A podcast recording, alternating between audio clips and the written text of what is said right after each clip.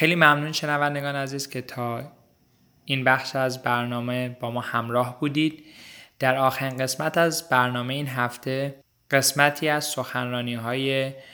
دکتر حکاک رو برای شما در نظر گرفتیم که ایشون در مورد ایرج میرزا شعار به نام ایرانی صحبت می‌کنه. همونطور که در جریان هستید از چند هفته گذشته ما شروع کردیم به اشتراک گذاشتن برنامه های سخنرانی های دکتر حکاک در مورد موضوع های مختلف که این هفته در مورد ایرج میرزا است. امیدوارم که از این قسمت از برنامه هم لذت ببرید. ایرج میرزا در سال 1873 یعنی 33 سال پیش از انقلاب مشروطه ایران در تبریز به دنیا آمد و در سال 1926 در سن 53 سالگی در تهران درگذشت. اما انقلاب مشروطه ایران چنان تأثیر ژرف و شگرفی بر افکار این شاعر شیرین سخن گذاشت که تقریبا تمامی اشعاری که ما ایرج رو با اونها می‌شناسیم اشعاری است که در دوره بعد از انقلاب مشروطه و در بسیاری موارد به دلیل انقلاب مشروطه و در دنباله آرمانهای انقلاب مشروطه سروده است. مختصرا این رو بگم خدمتتون که انقلاب مشروطه ایران با خودش آرمانهایی رو آورد که از سوی از دل تاریخ ایران و آرزوی ایرانیان برای دستیابی به حکومتی ملی که در اون اراده ملت ایران حاکم بر تصمیمات حکومتیان باشه متکی بود و از سوی دیگری و تا حد زیادی ملهم از انقلابات اروپا به ویژه انقلاب انقلاب فرانسه که انقلاب فرانسه بر اساس سه شعار برادری، برابری و آزادی گذاری شده بود و تقریبا همین سه شعار با جرح و تعدیل های آرمان های انقلاب مشروطه ایران رو هم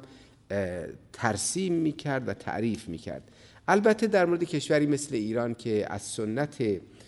تحولات تاریخی اروپا نگذشته بود. بخش بزرگی از اجندای آزادی آزادی زنان بود. بخش بزرگی از اجندای برابری ایجاد یگانگی میان آرمانهای ملی و مذهبی بود. ایرانیان مسلمان بودند و مسلمان هم می‌خواستند بمانند ولی از سوی دیگری می‌خواستند ترقی بکنند. در نتیجه می‌خواستند روایتی از اسلام رو در بین خودشون جاری و ساری بکنند که تسهیل کننده آرمان آزادی باشه. پیشرفت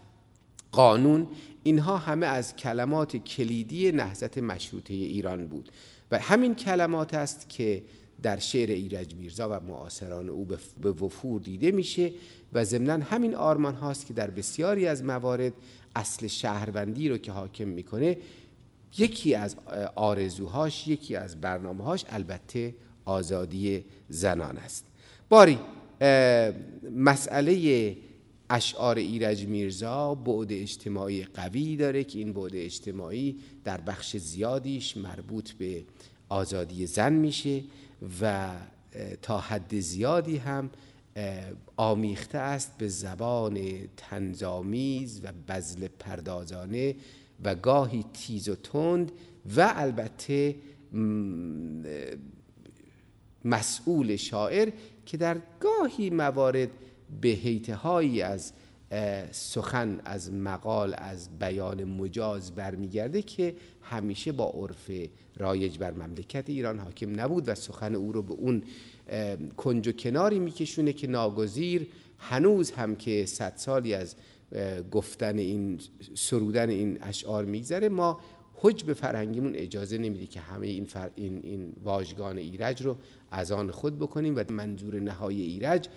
سرودن اون اشعار و وارد شدن در اون مقولات به خاطر خودشون نیست بلکه اگر زبان گشادگی می‌کنه و دریدگی به خرج میده برای